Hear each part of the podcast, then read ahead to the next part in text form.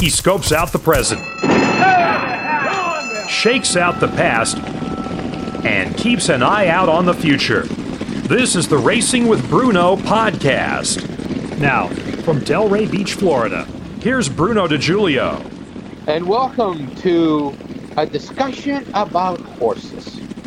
Why, where, when, and how. It isn't about figures. It isn't about trips. It isn't about biases. It's about why and how horses move. And Ron, let me bring in my buddy from Las Vegas. Ronnie, I think this Zoom class and this podcast that comes out of the Zoom class, I thought opened some eyes. I agree. Open mind. What we're about to hear now, if you didn't hear the Life is Good conversation in the previous episode, just scroll down one, you can hear that. It teases us up for this one, though, because there were two other Derby preps other than the one. Life is Good ran and won, and won running wide and wider and widest in the stretch run at Santa Anita in the San Felipe Saturday. But we had Weyburn winning at 46 to 1 in the Gotham and Helium at 15 to 1 in the Tampa Bay Derby. So at Aqueduct and in beautiful Oldsmar in Florida. That's where the other preps were run. So not to ignore them and not to ignore something else, Bruno. What we're about to hear is you talking about breathing. Yes, we did talk about breathing, not breeding. Ah. We talk about that. We talk about that later. But we talk about why some horses seem to stop, why some horses, you know, uh, displace their palates, and what it is, and and how it's fixed. And I thought it, uh, or how it's maybe corrected. And I think I thought that was a really interesting conversation. And it's, I, I, I am I wrong to think that you don't hear this stuff on mainstream media? Well, you don't hear it. Largely, you don't hear it not only on mainstream media, you don't hear it at the track usually because crowds are there. And if you're watching on TV now when crowds aren't there, they're not necessarily miking the racetrack to hear the horses. But wow, I certainly heard at the racetrack Saturday with no crowd at Santa Anita sounds I had not heard before. And it was funny from your lips to God's ears. You explained them as we actually started out talking about the other preps that were going on last Saturday. To me, Weyburn on our Delta figures got a 34, uh, which is pretty slow. Um, Helium got a 29, and Life is Good took a step backward. Uh, he had gotten 25s and 27s, and now he's up to a 29. I had him going backwards uh, than um, than what um, has been given at some of the other um, some of the other um, right, Joe. Um, but some of the other figure makers. Now, here's the interesting part: essential quality is a 23. The lower, the better. Um, so, the races that I saw this weekend didn't make a dent in what essential quality has run. He ran 25s. Uh, he ran 25s as a two-year-old and now he's and he ran about a 23 in the um, in his comeback race. Um, Caddo River, I believe, is around the 26, so he's he's pretty very fast as well. Uh, greatest honor in the Holy Bull, he got a 27. But you guys remember, I kept saying I thought the Holy Bull was about four points slower uh, than what it uh, four uh, fifths, uh, about a second slower than I thought the real race was. So I would probably say he got a 32 or a 33 out of that, but I can't pin it down.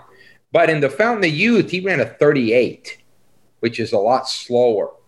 So um, the numbers, the numbers are interesting as far as um, as far as this weekend coming around. Also, um, a very impressive, uh, uh, a very impressive maiden winner uh, for Todd Pletcher uh, was a horse named Untreated at Tampa. He got a um, what it was interesting. He got a he got a figure that could be um, be something to look at, take a look at. Got a 29 for me on the raw number.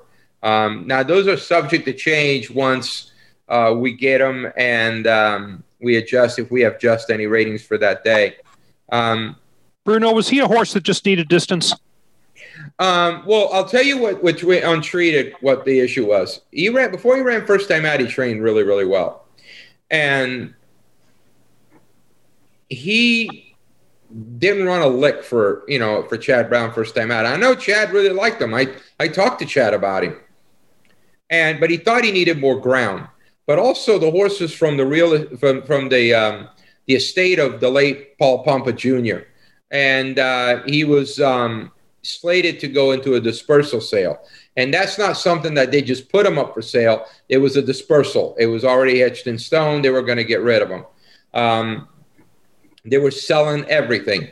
The horse was bought for five hundred thousand. I had three, four clients who actually vetted him out, and um, they he had some chips that in in in in in the ankles, and I think it was the ankles because I don't think it was knees but the, the chips were, according to vets, not problematic and they probably wasn't going to bother him.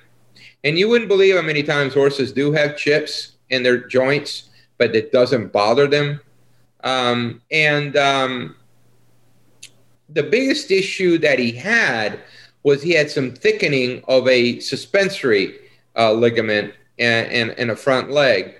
Now, the thickening meant that they couldn't tell if there had been uh, a tear or there had been some trauma where he had hit it against something. Sometimes you don't know because there's a small hematoma around it, and sometimes it takes a while to go away.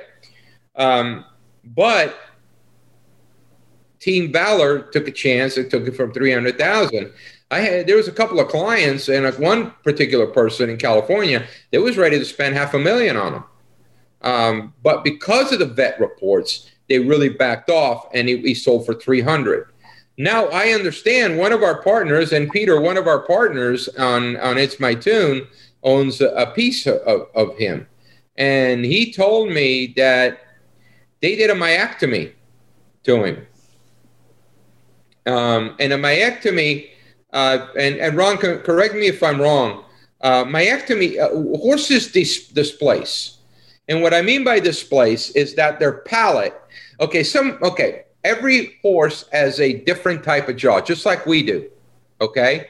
Uh, we have different jaw, we have different makeup of the way our, our, our, our breathing, the way we, ha- the way we're built from the jawline to the neck and everything. Same thing with horses.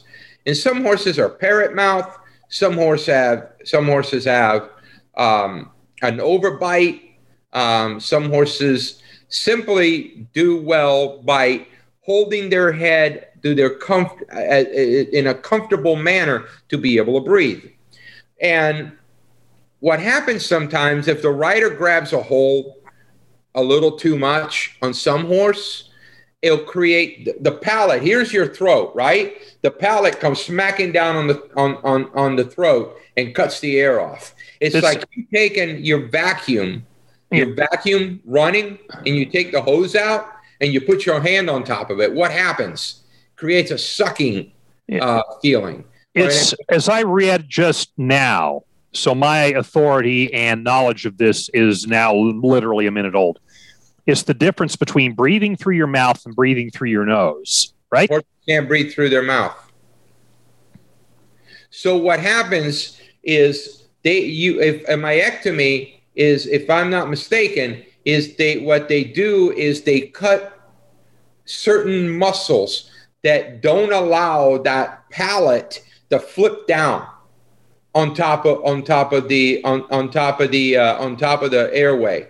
And by flipping down on top of the airway you cut off the air. I have heard horses in mid in mid in mid race at the eighth pole and their airway cuts off, it sounds just like your your your your vacuum clean. You ever gone to the car wash and use those high powered uh, high powered uh, uh, vacuums, yeah. and you actually hit it into your carpet and it stucks there, and it makes this really loud sucking noise, and basically like like a whoop, you know. And that's I heard it. I heard it at Santa Anita this weekend more so than ever in especially early races and all day Thursday, all uh, pardon me, all day Friday, and early races Saturday. I heard that sound And I thought about you, Bruno. I didn't know you were going to bring this up. I didn't know the context, didn't know what I was even hearing. Sounds like a gunshot.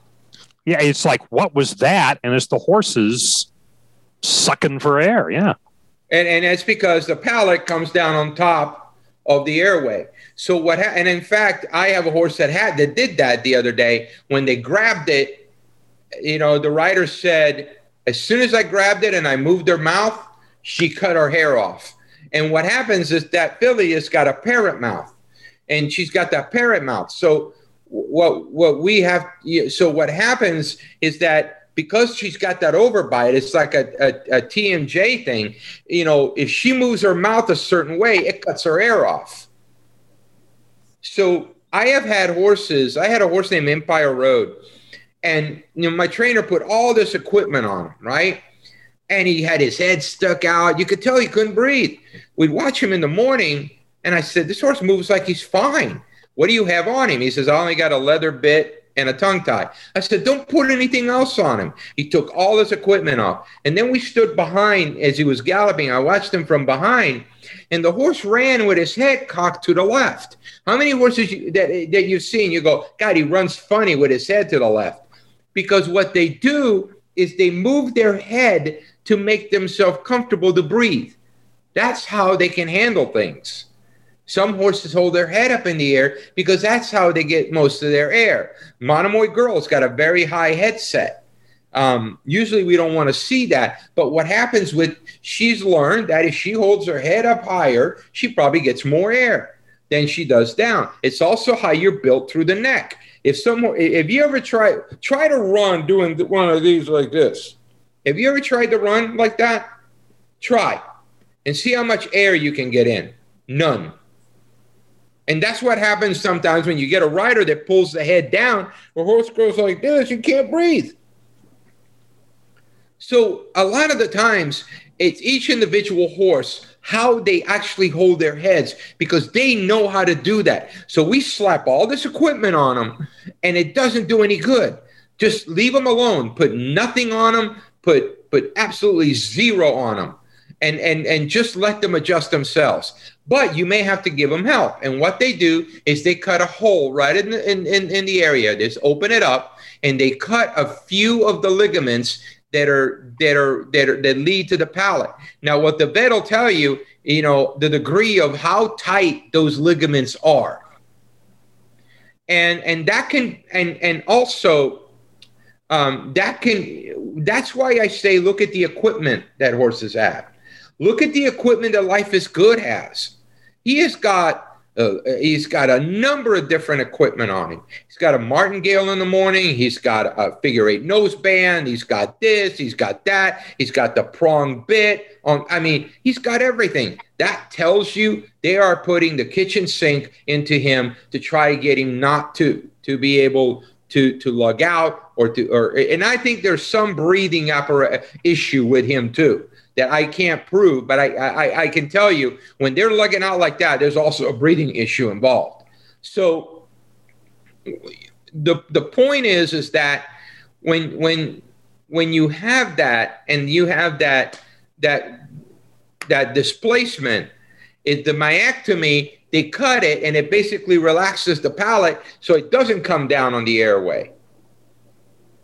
And and and now all of a sudden can breathe the horse doesn't get his air cut off. So I, from what I understand, they did that to untreated. And all of a sudden, that's what you saw, and you saw the next time out. Because there was a work when when Todd first got him that I didn't like it at all. I went, "What happened to this horse?" So little things like that that can happen that you don't know about, but yet can be very helpful. This is why I say you need to watch the way a horse's head is placed. How many times you've heard me say that? I think Prime Factor is one of those horses. He's another one.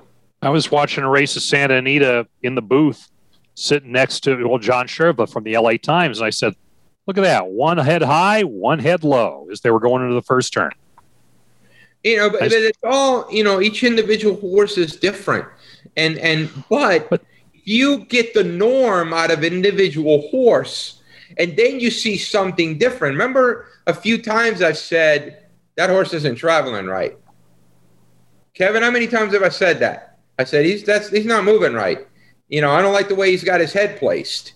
And you were right about uh, Roman Centurion too. Again, he did the same thing and answered the question of why in his earlier race when I had him at eleven to one, why he didn't go on because he looked he would go on, but after looking at those videos last week, it was clear why he didn't go through that hole that day. And he's probably when it gets when he gets tired at the end, he's not going to be able to summon it, the energy necessary to get through there.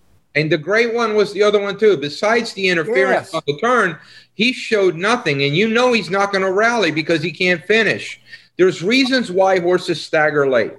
Um, there's reason. There's there's um, there's reasons why horses do what they do, and it's just like people. You know, if you, you all of you, I want you to pay. I've got an assignment for all of you. Everybody on board for an assignment? A lot of homework. Patrick, yeah, I got an assignment last week that I completed. He didn't ask me about it, but uh, yes, I'm I'm in line for. You never one. got a hold of Brendan Walsh. The hell I didn't. Did you read Horse Racing Nation? Did anybody else read it? And I asked about no, that but horse. tell him about Blue Cat. Oh, you better go back and read it. What did he say? Go back and read it. You when you tell us to read your email to get the correct address to get into this, I got your assignment right there. It's right there. he didn't tell us that. Tell us he, he was we too far back in that race. You know.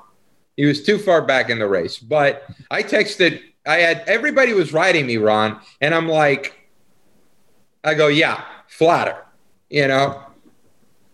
But um, the whole thing is, I got an assignment, and Ron, this is for you too.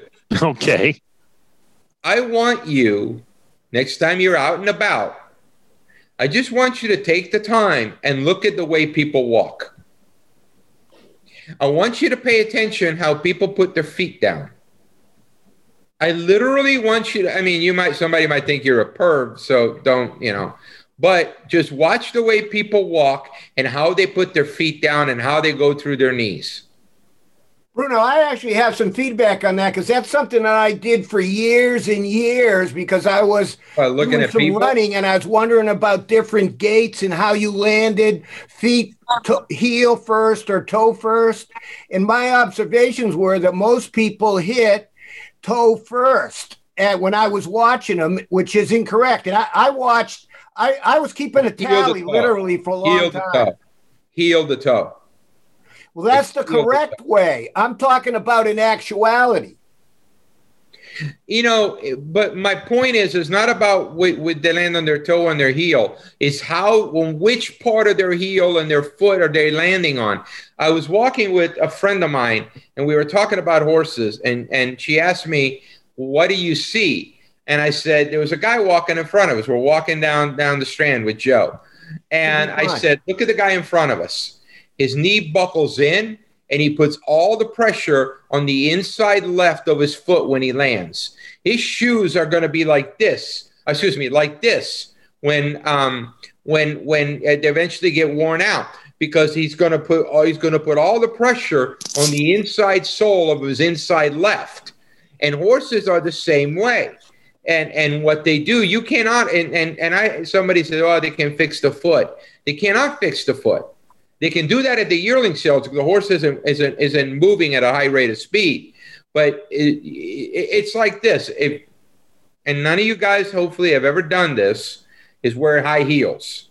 It's like asking a woman to wear high heels that are different size heels on the back. There's no way. So my point is, I want you to watch people walk and watch which how their feet place they, play, they place their feet on the ground. You'll notice some people come in, you'll notice some people come out. You got your people that are built like this, you got your people that walk like that. Now, you know, for example, an old friend of mine had a patella problem. The patella was built wrong where it was really off to the side, which created a problem with with um, the ligaments in there. And what it did, it rubbed the ligaments. It, it, it really, it took all the cartilage between the patella and the meniscus. And what happened was she was bone on bone. So what she had to go in is get a gel, uh, uh, uh, uh, shots in the kneecap between the bone and the meniscus to make sure she had padding there when she walked. But that's because she was built wrong through the knee. Horses are, are not any difference. Horses have six bones on their knees. And what happens when a horse cur- opens their knees and they're not locked, the bones come apart. But when they come back down together, the bones hook up together, not hook up together, but they get together and they lock. So let's say you have a knee that's built that way, that's built over here. When it hits the ground, it puts all the square pressure on the inside joints, on the bottom joints, on the top joints, on the right, everything.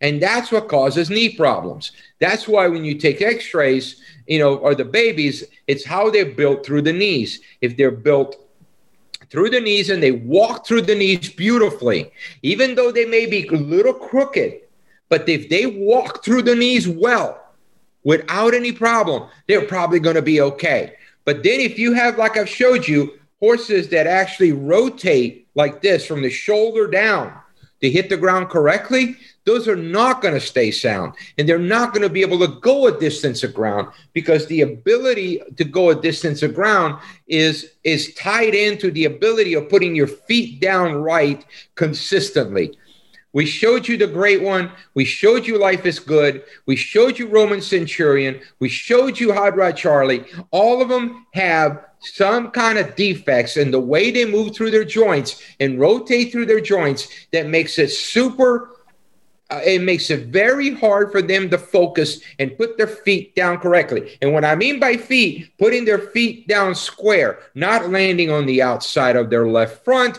not landing on the inside of the outside of their right heel, and mean square. So when I when I deal with friends of mine who are looking to buy horses, the first thing I look for is how horses actually place their feet on the ground.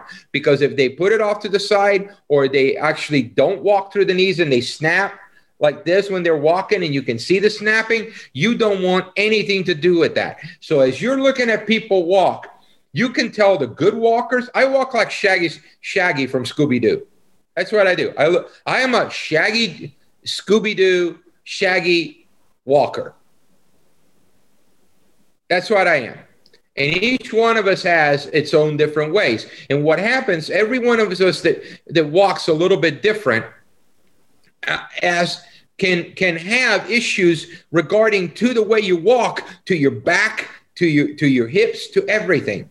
So what happens for uh, from myself, and and to compare it to horses, my problem is I walk like Shaggy do because my my back comes back down like this. I, the last two uh, bottom of my of my this they kind of come up at a hook at the bottom. So what happens if I walk a little different? That hook at the bottom of my spine starts to get more of an angle. So I'm putting all the pressure on the back, on the lower back. My mom had the same problem. Same thing with horses. You're putting the pressure and and and, and on the bottom, you know, uh, of, of your back. Some guys have problems with their neck because maybe their necks are built straight up. So any concussion comes up, the neck is straight, you basically get the three, two, three, T3, T4, T5 compacted together, and you have a major problem there. Everybody's got an issue, but I can tell you it comes from the way you walk and the way you are built. And, and so by doing this exercise, I want you to look at your loved ones. I want you to look at kids. I want you to look at everybody and just get in your mind how those people are walking and where they're putting their pressure on. And you can be able to almost say, I bet you that guy's got back problems. I bet you that guy's going to have knee problems. I bet you that guy probably his foot. Now, here I'll give you another, another idea. How many of you have high arches and how many of you are flat footed? When you're flat footed, you're high arches you, you, when you got flat feet, you're going to put a lot of pressure. You're like compared to a horse, it's like you're straight up. What I mean is, from a horse's foot, it goes straight up to the ankle, straight up to the knee. There's no give. There's no angle. Okay. When there's no angle and you hit the ground with flat feet, it goes right up through your knees, up into your hips. But if you have an arch, it actually gives you some cushion. But here's what happens with an arch: if you don't like I cannot walk bare I cannot walk barefooted. If I walk barefooted, my lower back kills me. Why? Because my arches end up hitting the ground. I lose complete um, ability to, to, to be able to, to handle my lower back to handle it because the hook in my back starts to come down.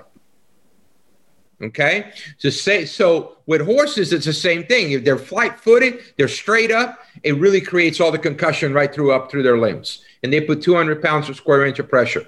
If you've got high arches, for example, I have actually torn the bottom of my arch playing soccer. That is the worst feeling in the world. But I have to wear arch supports, and my shoes have to be a certain type. If I wear a flat shoe with no arch support, I can't walk the next day. So you have to make sure for your feet, just like horses, you have to make sure that your feet and your shoes fit the way you're built. Now, with horses, they can even put a little pad in between the shoe and the foot. That sometimes can make the world a difference.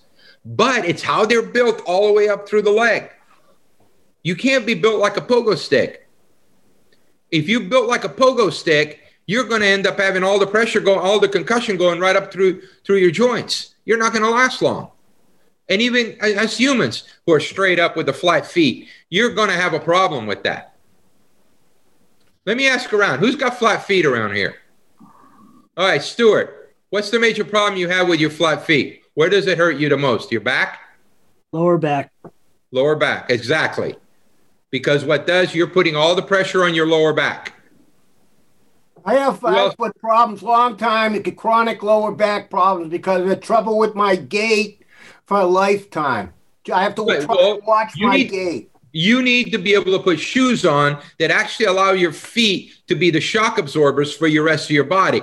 Horses are the same way. But so if they're built crooked and they toe out like this, okay, and they don't walk well through the knee, then you're going to see that that whole rotation and that rotation that takes a lot of focus for them to put their feet down on the ground correctly let me go to another level how many of you have known or are adhd anybody no come on ron you don't have the adhd are you really okay let me ask you ron having attention deficit yeah i really am okay when you have that you have to work very hard to be able to focus on what you're doing.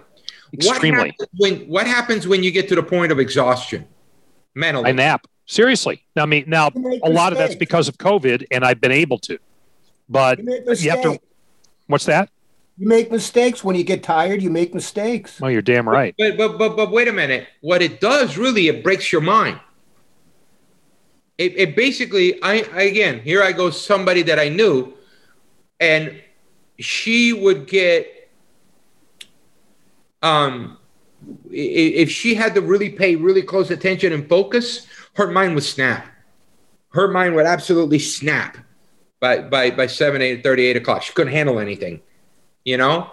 And and it took me a while to understand and to kind of have to deal with it and understand those things. With horses, look at the Tapits you get a Tapit. I'll give you. Uh, I'll give you a great example. There was a, a Constitution when he start when he was training before he ever started for Pletcher. I mean, he was phenomenal. And as a Tapit, I'm kind of waiting to see the day that he snaps his mind. And what I mean by snaps his mind is that you you get them, they're going. Mohaymen is a great example too. They're going great. They're straight. They're going down the lane. They're straight they're, everything they're doing is right. They're doing they're, they're they're racehorses, and then all of a sudden they run one race, and all of a sudden you get the coming down the lane doing that. Mohaymen became a nutcase after two, three starts because the Tapits only have a certain level. They're like, to me, Tapits at like a candle. And you burn that candle all the way down, and there's nothing left, and, and they're gone. They're mentally gone. And and and their mind is kind of frail. The mayor of Tapit i believe was preach she was a nutcase. She drove shug mcgaughey crazy.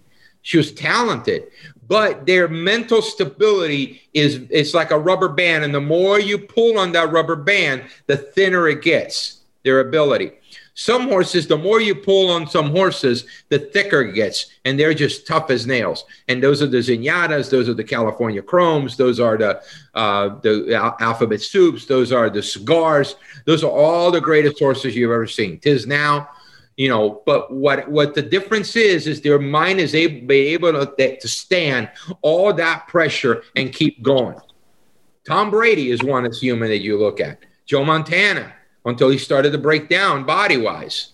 Um, so when you're looking at at, at horses and, in, in mentally, I can can can tell you immediately when I see a Tapit go go to route go the wrong way, and then they're so hard to bring back because now you got to freshen up their mind. You got to get them to relax. You got to get them to now they're already up high here in their mind. How are you going to bring that mind back down again? And that's the toughest part. So not only is it a physical breakdown in some horses, but is a mental breakdown that's even more deceiving. Because when they start doing, if us, if we have a mental breakdown, we go take a nap, right, Ron? And relax, and we take some time off. We go to the, the you know, go go to the beach. You know, we do things. Horses don't have that capability. No, no. To speak to the ADHD, uh, I dated a woman for, for several years that had a bad case that I studied. I studied on it some, and sometimes there's no fixing it. one of the things I found out that uh, they tend to leave doors open. She used to leave the refrigerator door open and the cabinet doors open all the time, and it would drive me crazy. Why can't you just close the door? And when I got to studying about it, that's a characteristic of ADHD people with a certain in a certain spectrum. There are seven different spectrums, but and there's no fixing that. She couldn't get out. She's never going to be able to overcome that. Never did. Yeah. Did she ever leave the faucet running and take the dog out? Uh, she asked me to move to Florida with her, and I told her no. I'm not that bad. but I know, just have songs running through my head. That's a great point, Kevin. I mean, but and and and the same thing with horses. Horses aren't very different. I call Tapits ADD. What I think is horses like um, Authentic was ADD at the beginning, and then they got them right. Um, uh, who else was is horses that I felt were a little tappity? Uh, I, I, thought Independence Hall used to be, and he got better. Um, but you know, there's a lot of horses that I see that and I just basically try to stay away from them.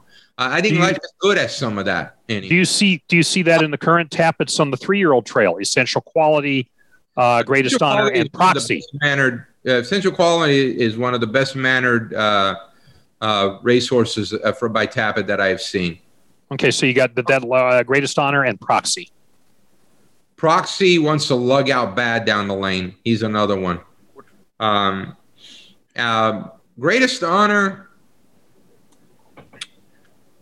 You know the funny thing about the Tapits, the small ones that don't look like much, they're not. They're the slightest build. Those are the best Tapits. You don't want a big, heavy Tapit, and that's the thing about greatest honor. You know, he's one of those small, um, athletic type. Um, um, Tapits. I just don't know if he's as good as people think he is. As we could know. he could he close on a horse veering out ten paths? Some horses that doesn't bother unless they're on the outside. No, I'm just saying that Greatest Honor could have seized on what happened to Life is Good, and if he was in that race the other day, it could have been Yeah, but but my, but my point is, is, is Greatest Honor isn't fast enough. Mm, what was the pace? Well, yeah, you're right. Okay, in that race, maybe you're right. He's not fast enough. They can't yeah. win that time. Yeah, you know. Ron, Ron to segue to segue into your point and something that Bruno's been talking about it, eh, with the Tapits. Uh, it, a Tapit hasn't won at a mile and a quarter in the Derby. Is it because of at some point in time their mind goes? I was looking, in, along with that, you're talking about gates and, in the way they you know the feet, the legs, how they're built, and all, and everything that we've talked about. I went back and looked at replays of all the Derby Derby contenders to this point. Um, unless I'm blind, um, Essential Quality has a paddle on his left front. He does. He does. Um, is, is that something, Bruno? That is that gonna is that gonna cause an issue down the road, or is that something he's going to overcome? You you know who had the, that kind of paddle was shared belief. Okay. Um, again, it takes a horse with a very strong constitution and mind to be able to handle that. Thank you. If they show me they can do it, now we haven't seen him go a mile and an eighth yet. Good point. Okay. So now we need to see how he handles a mile and an eighth. A mile and an eighth is is that that thin red line that you got to pass. If you can't go a mile and an eighth, you're not gonna go a mile and a quarter. So that's something we need to look forward to.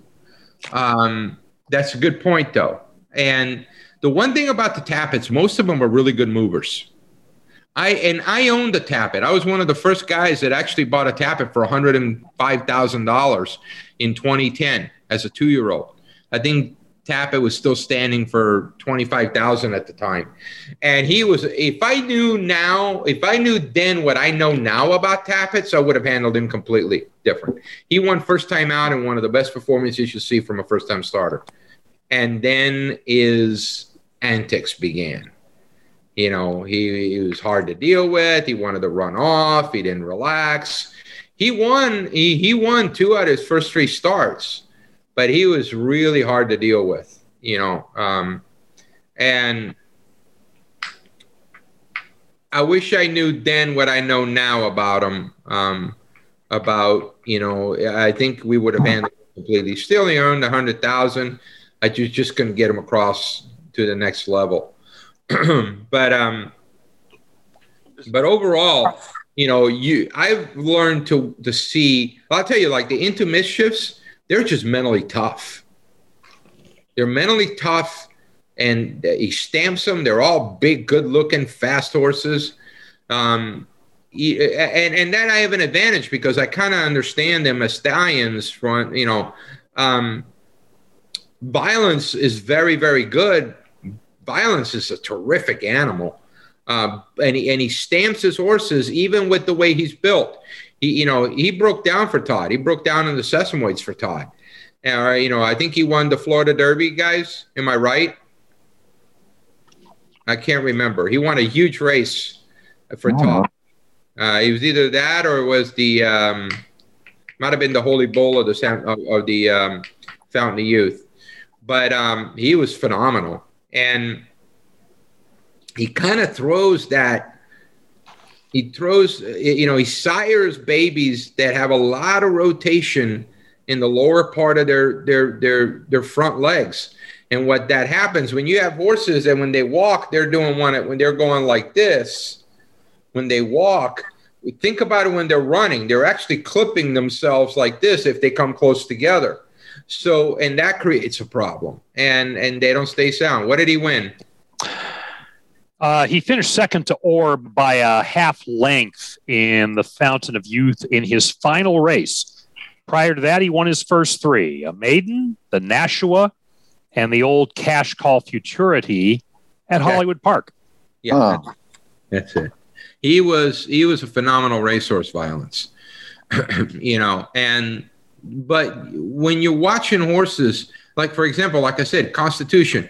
Um, Sean, go back and look at Constitution on some of the videos. He's also he wasn't built altogether. Uh, I believe I want to say the left front. You know, he, he had a he had a lot of action on that left front, but he was so talented and his mind was so strong that he was able to do that. He couldn't do it consistently, but he did it. Um, and that's what makes some horses claimers, despite their pedigree, despite their their ability and what they have, is they just cannot take the pressure mentally and physically, and they have to run at levels where their pressure is lot less and and to be able to handle the competition. So that's another thing. Then you got horses like Kona Gold, who didn't have much of a stride. When they hold, held him together, he looked like his wheels are going to fall off. He didn't pick up his feet too far off the ground, but he was a fast sprinter for six and a half to seven furlongs. He was phenomenal because he couldn't go any further because he couldn't keep his wheels together going any further. So a lot of the times when people talk about pedigree, uh, and the, uh, the pedigree of that animal says it can go long because the way they're built and the horses built was correct and allow those horses to put their feet down on the ground and not put undue stress on their mind to be able to handle the distance of ground. Sometimes that's what I really believe pedigree is, is the ability of having a sound horse, a good moving horse, and the ability of carrying that that speed at that at a distance was because of their ability of their mind to to maintain stride integrity integrity for the entire time that they were going. And and I think that that sometimes we believe that this pedigree is a magical it's a magical uh, formula or it's a magical thing that that makes horses do. And i've watched horses that i go that horse will never go a distance of ground. I don't care what he's bred. That's because the way they move and the way their brain is built and, and wired. The one trainer i maybe it's just me but the one trainer i think that does a better job than others and i don't know again if it's just me but asmussen does a great job with Tapits i think better than most trainers. And that's something I've known. Yeah, I know. You're right. Absolutely. Why, why is that? You should see him train. You should see him train, Sean. You'll take Tapits and you'll put them behind two horses and he'll just make them sit back there. what he does, he trains their mind. It's not about fitness there. He puts them behind two horses and makes them go for a distance of ground and lets them focus. I'll tell you, you know what I do? I do this with Joe we have a place here in Delray where I can go take a walk with him.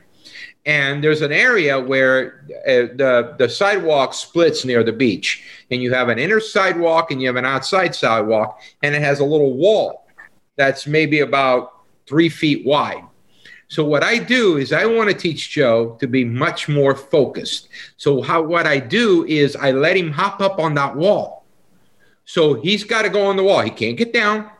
There'll be there'll be a lot of different stimuli. There there'll be dogs walking one way. There'll be people walking around. There'll be people walking towards us. And I keep telling him, "Good boy." And he walks on that wall. Then he's got to get down off that wall when it, there's a break, and then get back on the wall. And I go down, up, and and, and he's got it down now. Where he, we do that. And maybe in about five days that we've been doing that, he's only jumped off the wall once and that's because he tried to look behind him and he lost his balance and and, and then it got back on. Um, but what it all about is making him focus doing this stay here and and and that's what asmussen does he trains their mind to be stronger by putting them behind horses and says gallop here and don't move good point good observation he is very good he's the best He's a smart dude, man. Joe? I got to tell you. You getting blinkers for Joe? No, he doesn't need blinkers. no, he doesn't need blinkers. You know, you do. Yeah, you know.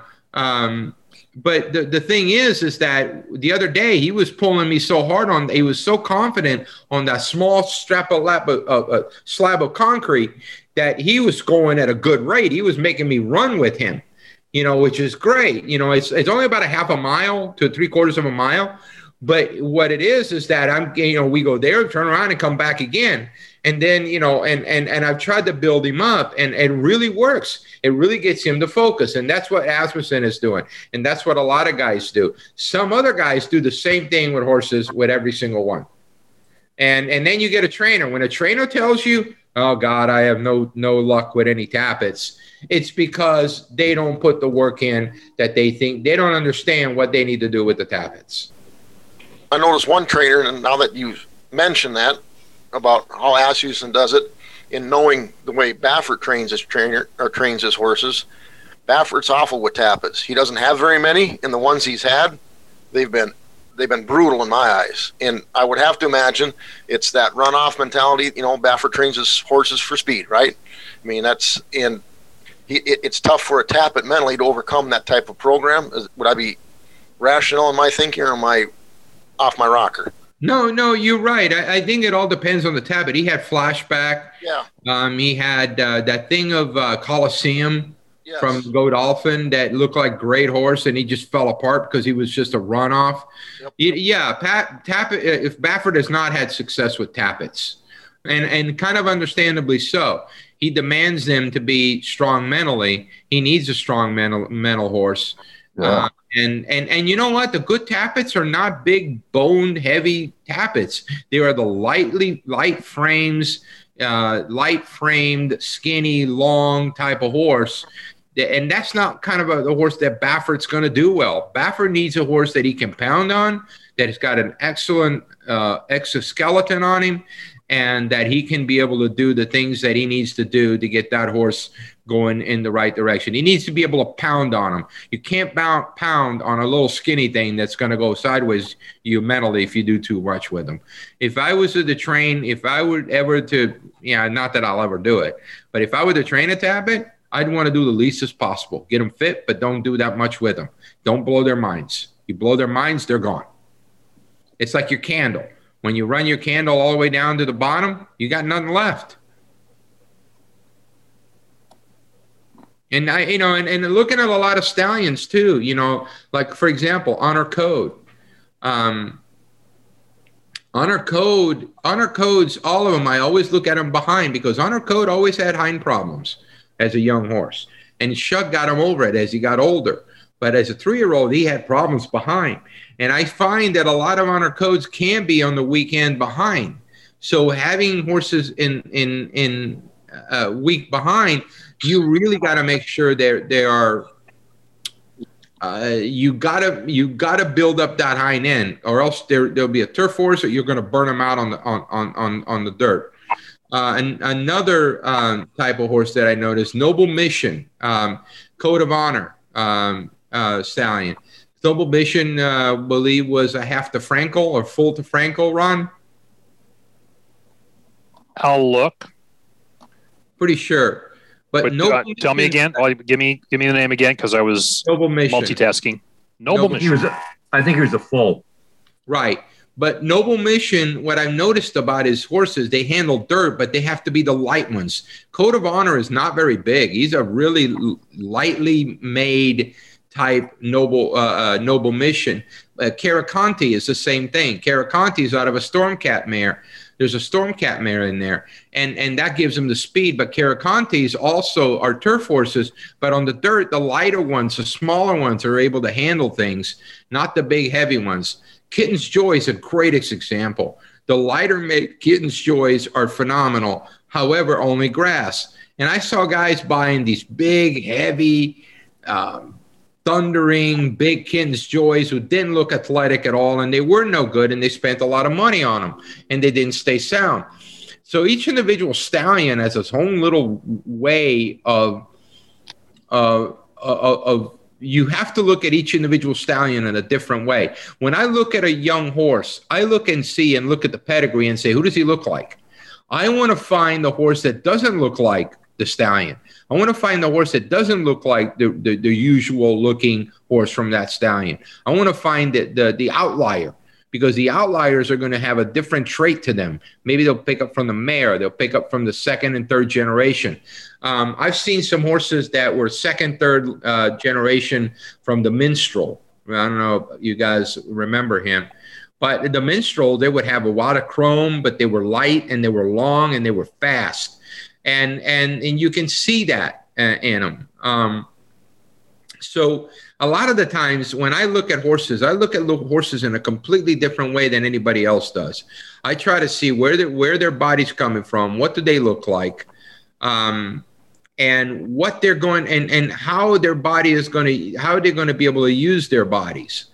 Um, one thing about the Into Mischiefs at the beginning, the Into Mischiefs used to be very top heavy where on the front end they were top heavy. I don't like those. When they're top heavy on the front in the chest area, that means they put a lot of pressure on the front end. When they put a lot of pressure on the front end, you're going to have more problems on the front end. So um, you need a well balanced horse. But I always I, I, I, look at every horse in a different way. I bought a Divining Rod filly, which is by she's he was by Tapit. He was an Arnaud Delacour. He ran behind Sharp Azteca. He ran behind uh, uh, American Pharoah. He was a very good sprinter, but he never tried the turf. His mare of Divining Rod was a half sister uh, to Kitten's Joy, but he never went on the turf, if I remember correctly. I, and I got a filly that's just a beautiful filly you know that that it's got everything that I wanted in a racehorse and did not look like a typical uh, divining rod or a kitten's joy. Um, so just things like that that you when you look, you got to have an idea of when you're looking at a horse on on who the mother, who the father is, and knowing a little bit about them to be able to get a good idea. But then again, you got to know whether some of them just their mind, when their mind just just snaps, it, it, it they're not going to be any good. And I want to know the ones who have that short wick, uh, you know, because those are the ones that can get off in a hurry going back to life is good. He's showing signs of stress. He's incredibly talented. And, and then the Baffert factor, however, he's showing signs that the stress gets to him when he's running and he cannot run in a straight course. That is the most dangerous horse that you can have. That that that makes you believe he can do anything, but really he can't. Ron? Bruno, I'm sorry. You needed something? No. Um, do you have anything else that you wanted to bring up? Oh, I could. Well, I, I well, I should. Uh, I, I'm seeing that uh, Paul Sherwin says I should, and Mac W says I should. Uh, anyway, a little something something. Blue Cat. Brendan Walsh was hoping to race him this weekend. Quote, I put him in the Columbia Stakes at Tampa Bay on Saturday, and he didn't have enough earnings. He's on the also eligibles. I need to find something else I can do with him. That was part of about a 25 minute interview I did with him at Clockers, much of which was heard on the Ron Flatter Racing Pod. But thank you for catching up with that, Bruno, and for catching up with the story that included Blue Cat at Horse Racing Nation. well done, Ron. Yeah, I did. this weekend was um, you know, now don't make any excuses because I don't want to hear that you were watching us. You you caught yourself on a screen as you were making the turn for home. You know, I mean, come on, you didn't you didn't catch up with it, and that's all I'm saying. Yeah, yeah, yeah. The eggplant palm was burning. Are you done with the soap opera, Ron? yeah, I, I, saw you drifting out. You were driving to get some groceries, and you went from the fast lane to the right lane just right, you know, just like that. Huh? Yeah, you just made a, a path from the two path to the 12 path as you were driving okay. to get groceries. Your brain, you know? your brain just snapped right now. Thank you very little. um, but anyway, guys, I think this has been a really um, an interesting uh, Zoom because we've really gotten into a position to talk about things that you don't hear really in a lot of places, uh, mostly about the way horses move and how it affects them. Um, some of the greatest horses that have ever lived had a beautiful way of going, and they got stayed out of their own way. But they also had one thing in common: they had a great brain. Their brain allowed them to be able to move fast, move you know, uh, move fast through the joints, move fast throughout without expanding any extra energy. And I think that is the biggest key of any horse: expanding that energy in a manner that they can that how do I put it? Uh, the less expensive energy, efficiency. If an efficiency, the less you expend, the more you have left. It takes you further. Hey, see, it makes sense in my mind, but you don't want to. You don't want to use up all your. It's why you know when you see a horse run off at the beginning of a race. You see them run off, and they usually don't have anything left like like Fenway the other day, like Fenway on Friday, ran off, nothing left. People don't understand horses running off, also, and that's when they grab the rider, and the rider is basically just being mm-hmm. dragged, and their ears are straight up, and their heads up in the air. Usually, people say, "Oh, look how fast he's going! Rider's got a big hold on him; he can go faster." the rider they, they, you know the rider basically is just a he's in the drive he's not even in the driver's seat passenger passenger seat he's got he, he doesn't have brakes but that horse will have some part of the race will have an issue finding another gear i love horses that can go easy speed up come back to the rider speed up. I showed you with Charlie's Penny that one in that one race. Made a move, stopped, made another move, made a, you know, I mean, it made about three, four moves, and I said that horse can ride. And sure enough, that horse was able to ride at nine to one. So those are the little things. And Ron, I really had a good time at Zoom class tonight. I kind of allowed myself to let myself run off with some of the stuff that I can share with people that you don't get to hear all the time. And you were absolutely right about saying about things that you heard from the press box or from downstairs watching those horses run with no uh, crowd, with no noise, no no uh, cheering, and you can actually hear those horses breathe. And sometimes, if it sounds like a shotgun went off, that is a horse that just entrapped uh, and basically cut off his ear. Mm. Something we've learned in this Zoom class and in this podcast as well, all about horses breathing. So it's not just about the results of the race, but knowledge for life. You heard it, didn't you? You could. I did. It. It's amazing, you know, and and that's part of the game that a lot of fans don't get to really experience and and I you know and I was really glad that we were able to open it up and talk about that because it's part of the game and a lot of the handicapping with the biases and the figures people forget that these animals are flesh and blood and they have interesting ways of performing and sometimes it's less than perfect I'll tell you one thing about not having the crowd there, and I want to have crowds there again for a lot of reasons, but there are the conveniences that you get and the benefits of not having them there and hearing things that you don't otherwise hear in a horse race. Got to hear those Thursday and Friday and Saturday and Sunday when I was there last week. But I'll tell you this one other thing, Bruno. You go to restaurants now, and it, there are some, like the Derby in Arcadia, where you can sit indoors, but you're spaced apart. I'll tell you when we get back to normal, the restaurateurs may not like this, but I wouldn't mind having those tables just as spaced apart when we get back to normal. There's a little more food for thought on food as we're traveling around to racetracks. Yeah, sometimes when we're alone and we're separated by a little bit of distance, we can actually breathe. But when you're all packed in like sardines, sometimes you cut off your own air. Get more from Bruno by going to racingwithbruno.com. This has been the Racing with Bruno podcast.